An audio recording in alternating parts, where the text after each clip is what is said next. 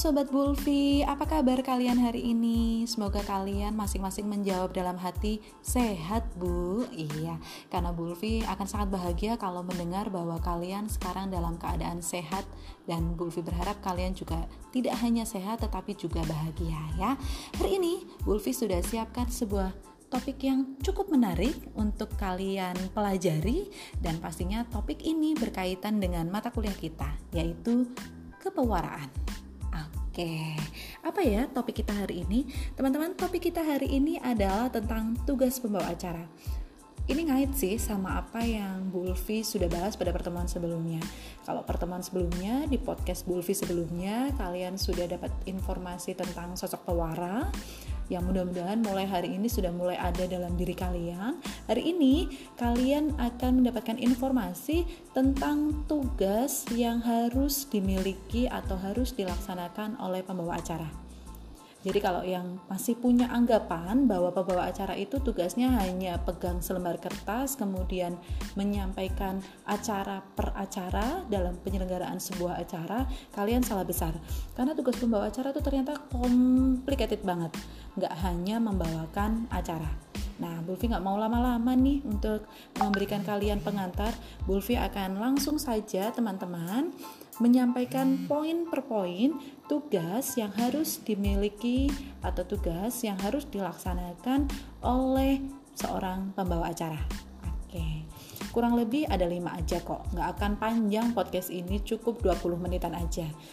Janji, jangan tinggalkan Bu Ulfi dengan uapan kalian, kemudian jangan menganggap video ini adalah video ini apa tadi?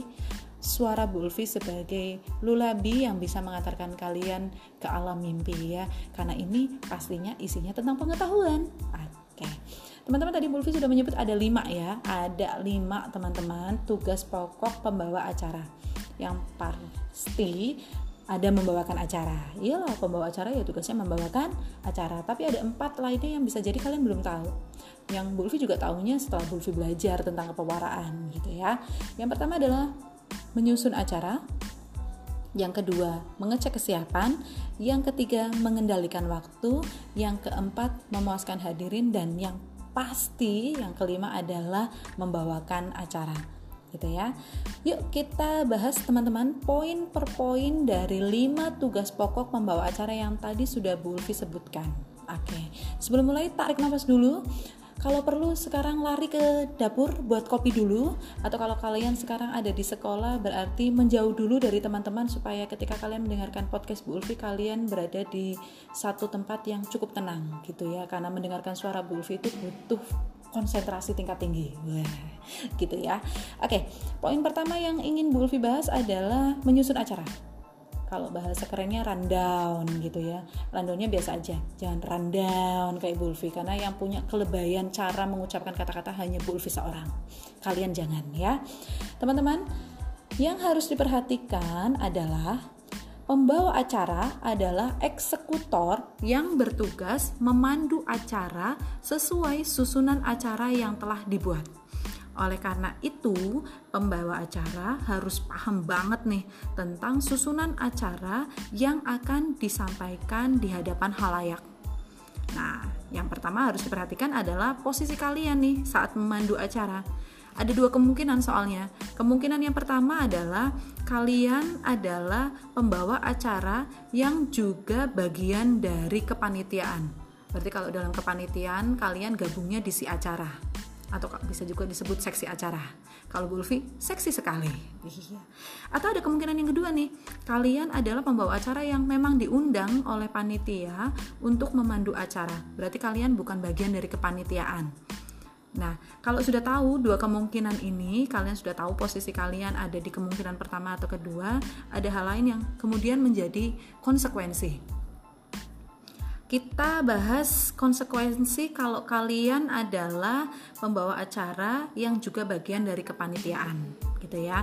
Berarti konsekuensinya adalah kalian akan merancang susunan acara bersama-sama dengan panitia gitu ya. Kalian nggak boleh bikin sendiri karena ini acara yang diselenggarakan oleh satu organisasi atau satu instansi. Maka kalian kan harus koordinasi nih dengan panitia lainnya.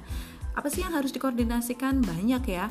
Misalnya konsep acaranya siapa saja yang akan diundang gitu ya.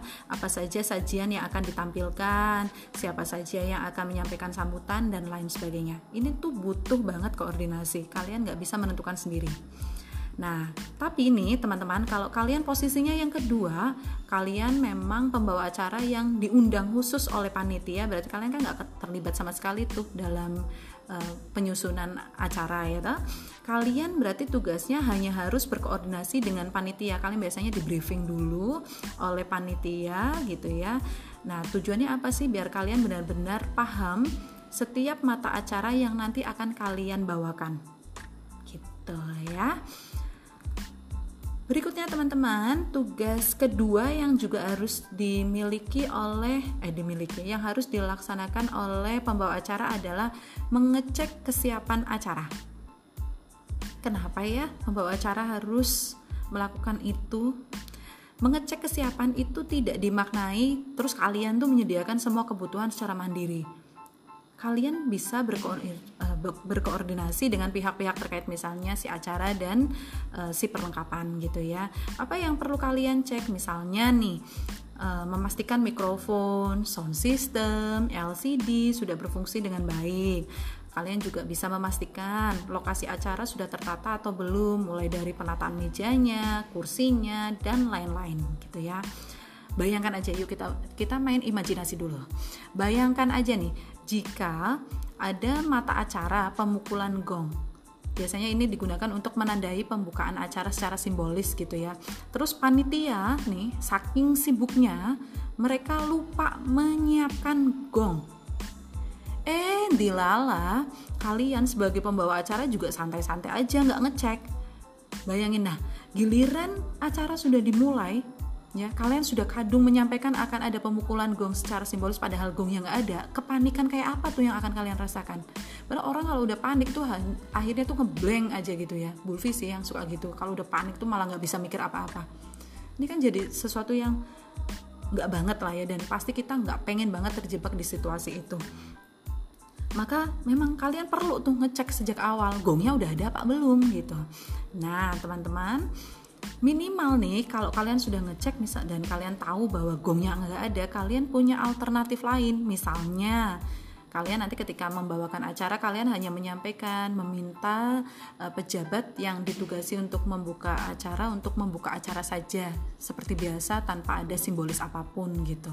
Itu bisa dilakukan gitu ya. Biasanya lantas pejabat tersebut hanya menggantikan gong itu dengan mengetuk tiga atau beberapa kali mikrofon sebagai tanda acara secara resmi di buka gitu ya. Kemudian juga diikuti dengan basmalah misalnya gitu ya. Soalnya Bulfi pernah tahu teman-teman. Bulfi itu pernah banget menghadapi situasi sehektik itu. Eh, kebetulan Bulfi waktu itu posisinya nggak sebagai pembawa acara. Waktu itu Bulfi posisinya sebagai si acara. Bulfi curhat dikit boleh ya. Kalian jangan sampai tertidur karena suara Bulfi awas loh ya. Bulfi pernah tuh ditugasi sama Budekan waktu itu untuk jadi koordinator si acara acaranya kalau nggak salah itu beda buku. Yang datang cukup banyak gitu dan pejabat yang diundang juga cukup uh, banyak menurut Bulfi pada waktu itu. Karena Bulfi hanya rakyat jelata maka orang yang agak-agak berpangkat tuh Bulfi anggap sebagai pejabat gitu. Dan tahu teman-teman karena Bulfi koordinator si acara Bulfi waktu itu memang nggak mau jadi pembawa acara. Karena Bulfi udah sadar banget tuh nanti kalau jadi koordinator si acara tuh banyak banget yang harus disiapin. Maka waktu itu Bulfi minta untuk dicarikan pembawa acara akhirnya direkomendasikan tuh salah satu nama pembawa acara yang cukup tersohor gitu ya. Dan Bulfit tuh nggak tahu sama sekali kalau ternyata pembawa acaranya tuh riuhnya minta ampun teman-teman. Segala pulpen, nampan, taplak meja itu kudu siap. Didi dia tuh nanyain pulpennya udah ada belum Baulfi Baulfi nampannya mana? Baulfi taplak mejanya ini nggak sesuai warnanya dengan yang sebelah kiri. Baulfi wah banyak banget. Sampai beliau tuh sempat sempatnya nanyain OB Baulfi OB-nya mana? Saya tanya bu OB mau ngapain bu? Loh OB-nya nanti itu mau saya minta untuk mengangkat meja karena nanti ada peralihan uh, acara dari penandatanganan nota kesepahaman ke acara lainnya. Ini kalau mejanya di situ kan nggak indah. Wah Bulfi riwah pikiran Bulfi itu macem-macem. Saking riwahnya teman-teman. Ya Bulfi kan masih manusia biasa yang penuh dengan segala dosa gitu Bulfi baper. Jadi kalau ibunya minta yang macam-macam itu Bulfi iya ini tuh sambil mukanya tuh bete banget sambil iya bentar ya bu. Hmm, kayak gitu-gitu.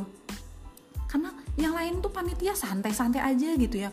Bulfi riwehnya. Jadi tuh panitia lain tuh dari jam 7 sampai acara dimulai pukul 9 tuh uh, blush on masih ada gitu ya lipstick masih ada bedak masih tampak Bulfi udah hancur aja wajahnya karena udah keringetan karena harus naik turun naik turun memenuhi semua permintaan dari si pembawa acara tadi itu tapi nih teman-teman, ternyata setelah acaranya selesai dan setelah Bulfi memastikan dari eh, balik layar apa yang beliau lakukan, ya beliau nggak salah gitu kalau minta Bulfi nyiapin banyak sekali hal. Bulfi jadi bayangin itu yang kayaknya sederhana nampan gitu ya untuk menyerahkan plakat. Kalau nggak disiapin dari awal ketika beliau minta ada penyerahan plakat dari pejabat ke pembicara gitu ya terus gimana tuh hebohnya kalau nampaknya belum ada di situ?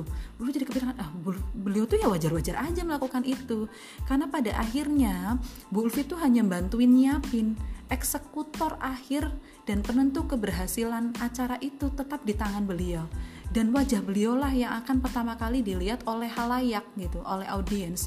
Jadi kalau acaranya jelek yang pertama dilihat juga pembawa acaranya. Kalau acaranya bagus juga yang pasti akan dilihat pertama adalah pembawa acaranya. Kalau menurut Bulfi pada waktu itu seperti itu. Kalian boleh nggak setuju dengan pendapat Bulfi nah teman-teman habis itu dong Bulfi minta maaf sama si ibu itu. Maju gitu ke arah ke hadapan ibunya uh, terus minta maaf dengan suara pelan wajah diimut-imutin. Meskipun sebenarnya Bu udah imut banget sih. Ya ibu itu juga kayaknya masih agak baper gara-gara Bu, I, kan tadi kalau diminta-minta kan Bu iyain sambil mukanya bete. Beliau juga cuma senyum gitu. Senyum yang kayaknya tuh maknanya ma maklum aja ini anak kayaknya anak baru gitu ya. Tipe-tipe senyumnya apa ya kayak perempuan yang sebenarnya tuh belum pengen maafin gitu ya tapi terpaksa maafin biar nggak ditinggalin kayak gitulah. Wajah Bulfi asli waktu itu ngeselin banget dulu aja sampai menyesalnya kadang-kadang sampai sekarang. Kenapa dulu saya melakukan itu? Begitu. Tapi alhamdulillah ibunya ternyata memang asli memaafkan jadi Bulfi juga sudah tidak terlalu uh, menyesal gitu ya. Dan Bulfi belajar banyak sekali dari hal itu. Nah teman-teman untuk itu ya untuk bisa melakukan apa yang si ibu itu lakukan kalian kalau mau membawakan acara datangnya jangan mepet-mepet gitu ya. Kalau acara jam 7 ya jangan datang jam 7.30 kalian datang jam 6 lah ya. Biar kalian ada waktu tuh buat apa ya istilahnya uh, mengecek kesiapan semua sudah pada tempatnya atau belum gitu. Karena pada akhirnya kalian yang akan e, memanfaatkan kesiapan itu ketika kalian ditugasi untuk membawakan acara. Maka kalian juga sebenarnya boleh sih ini kalau yang mau dicek adalah kesiapan pengisi acara ya. Kalian boleh banget merekomendasikan untuk dilaksanakan gladi kotor dan gladi bersih. Ini bisa kalian manfaatkan benar-benar untuk mengecek kesiapan uh, semua pihak gitu ya termasuk pengisi acara. Tapi ini selain pengisi acara uh, pengisi acara? Selain yang akan menyampaikan sambutan ya kalau kalian dalam acara yang kalian akan pandu itu ada sambutan dari Pak Rektor ya Pak Rektor nggak usah diundang untuk gladi juga. Ya kali Pak Rektor diminta latihan pidato kan nggak mungkin ya. Kalian kalau melakukan itu berarti kalian minta dikick dari kampus ini pasti itu. Maka ya ini hanya untuk mereka yang nanti akan tampil gitu ya. Jadi juga bisa bisa tahu berapa menit waktu yang dibutuhkan untuk menampilkan tarian ini berapa menit waktu yang harus dibutuhkan untuk persiapan ini dan itu dan seterusnya. Itu ketahuan biasanya kalau sudah diselenggarakan gladi kotor dan gladi bersih gitu. Gitu loh teman-teman Tugas berikutnya yang perlu dilakukan seorang pembawa acara pastinya adalah memandu acara. Kalau yang ini yang harus kalian perhatikan apa ya? Ya dua aja sih ya. Ya apa ya yang berkaitan dengan kebahasaan dan yang berkaitan dengan non kebahasaan. Dua faktor itu aja lah, faktor kebahasaan dan faktor non kebahasaan. Kalau faktor kebahasaan uh, itu misalnya apa ya? Kualitas suara gitu ya. Kualitas suara penjedaan, intonasi, kejelasan pelafalan, hingga pilihan kata dan keefektifan kalimat yang kalian gunakan. Tapi Bulfi memang tipe yang e, merasa bahwa nggak ada tuh karakteristik suara yang uh, khas banget untuk seorang pembawa acara. Maksudnya tuh ada karakteristik tertentu untuk suara disebut uh, tepat untuk memandu acara. Menurut Bulfi setiap karakteristik suara punya hak yang sama untuk bisa diberi kesempatan membawakan acara gitu ya. Yang cempreng yang suaranya berat yang suaranya bulat yang suaranya uh, tidak begitu jelas alias menggumam. Kalau dilatih sedemikian rupa karakteristik kalian uh, karakteristik suara kalian itu tetap cocok-cocok aja menurut saya untuk memandu acara. Atau kadang-kadang juga memang suara itu menjadi penentu uh, karakteristik acara yang tepat untuk kalian. Kayak misalnya kalau kalian kenal Nikta Gina gitu ya. Nikta Gina kan suaranya melengking-lengking gitu ya. Mungkin dia kalau diminta membawakan acara formal bisa tapi dia harus benar-benar menjaga betul intonasinya penjedaannya supaya kesan pra, pra, pra, pra, itu tidak begitu terasa gitu ya. Meskipun kalau Bulfi dengar-dengar sih dia lebih pas mungkin kalau membawakan acara yang sifatnya non formal gitu. Ya kayak gitulah tapi Bulfi percaya semua orang bisa membawakan acara dengan karakteristik suara apa pun. Karena suara kan anugerah dari Allah Subhanahu wa taala bukan begitu teman-teman? Yang kedua adalah faktor non kebahasaan. Um, kalau ini mungkin berkaitan dengan penampilan. Asik ya kalau lihat pembawa acaranya tampil elegan gitu ya, pas gitu dengan acara yang mau dia pandu. Kalau acaranya formal dia tampil elegan gitu ya, nggak berlebihan, mulai dari kosmetiknya, pilihan bajunya, asik gitu dilihat. Tapi kalau kadang-kadang lihat pembawa acara kok nggak pas gitu ya sama acaranya itu kadang-kadang suka jadi daripada memperhatikan acaranya saya lebih senang memperhatikan pembawa acaranya. Kenapa ya mbaknya pakai bajunya kayak gitu dan seterusnya? Maka pastikan penampilan kalian pas dengan acara. Tidak berlebihan tapi juga cukup nyaman dilihat uh, mata-mata audiens gitu ya. Ekspresinya juga jangan lupa arah pandang mata kita sepakat itu adalah komunikasi yang penting kemudian bahasa tubuh. Jangan lupa juga untuk mengendalikan emosi dan hal-hal lain yang berkaitan dengan faktor non kebahasaan ya. Oke Tugas selanjutnya yang harus dilakukan pembawa acara adalah mengendalikan waktu. Nah, kalian akan menjadi sang pengendali waktu. Apa nggak luar biasa itu ya? Agar acara tidak berlarut-larut dan terlaksana sesuai rancangan waktu yang telah ditentukan sejak awal, kalian menyusun rundown, kalian harus benar-benar memastikan setiap acara itu dilaksanakan sesuai dengan rancangan waktu yang sudah ditentukan sejak awal. Gitu ya. Jadi biar nggak biar nggak apa ya mundur itu harusnya selesai pukul 12 mundur jadi sampai pukul 3 ini kan nggak asik banget. Pasti audiens juga tahunya udah jam 12 sudah selesai kok. Ya sampai jam 3 belum selesai itu kan pasti bikin bete gitu ya. Maka kalian juga harus memastikan uh, semua acara sudah tersajikan sesuai dengan rancangan waktu yang sudah ditentukan. Maka merancang waktu itu juga sudah sejak awal ya sejak kalian menyusun rundown gitu ya dengan rancangan, dengan persiapan, dengan penampilan yang baik, nah kalian serta-merta pastilah sudah memenuhi tugas terakhir pembawa acara yaitu memuaskan hadirin gitu ya. Iyalah, hadirin kan senang kalau acaranya terlaksana dengan baik gitu ya, yang disajikan juga tertampilkan dengan baik, pasti audiensnya juga pasti akan merasakan kepuasan. Oke, seperti itu ya tugas yang perlu diperhatikan pembawa acara. Jadi kalau ada yang masih menganggap bahwa pembawa acara itu tugasnya tinggal cuap-cuap doang, please ya, itu dosa besar banget. Karena pada kenyataannya tugas pembawa acara itu lebih complicated dari orang dari yang orang-orang sangka termasuk mungkin yang dulu Bulfi sangka gitu. Oke, hari ini mari kita latihan melaksanakan tugas pembawa acara yang pertama yaitu menyusun acara. Nah, kali ini kita fokus dulu ke acara yang sifatnya formal ya. Untuk itu, silakan kalian rancang dulu konsep acaranya.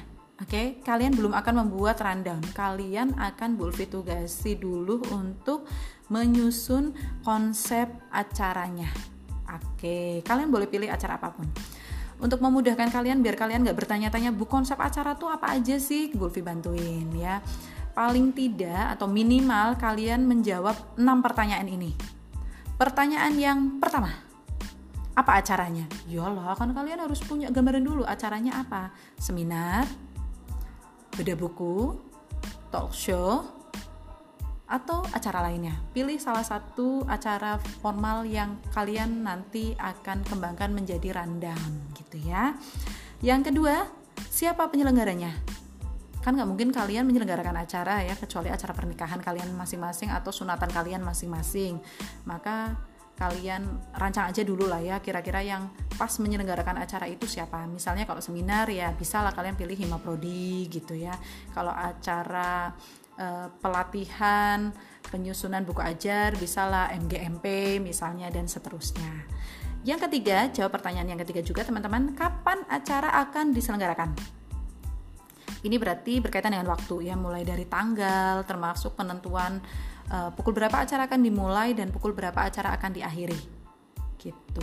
Nih sebenarnya bagus lagi nih kalau kalian menyelenggarakan acara itu menyesuaikan dengan momentum tertentu. Misalnya nih uh, kalian menyelenggarakan seminar kebahasaan itu kalian laksanakan dalam rangka peringatan bulan bahasa atau kalian menyelenggarakan uh, seminar tentang nasionalisme pas peringatan kemerdekaan Republik Indonesia atau momentum-momentum lainnya. Kalau pas momentum tuh e, nilai nilai jual acaranya juga cukup tinggi kalau menurut Bulfi karena pas gitu situasinya ya.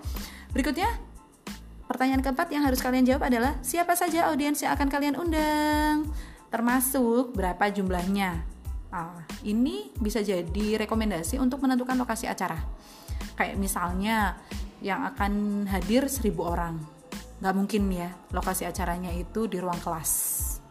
Sempit benar.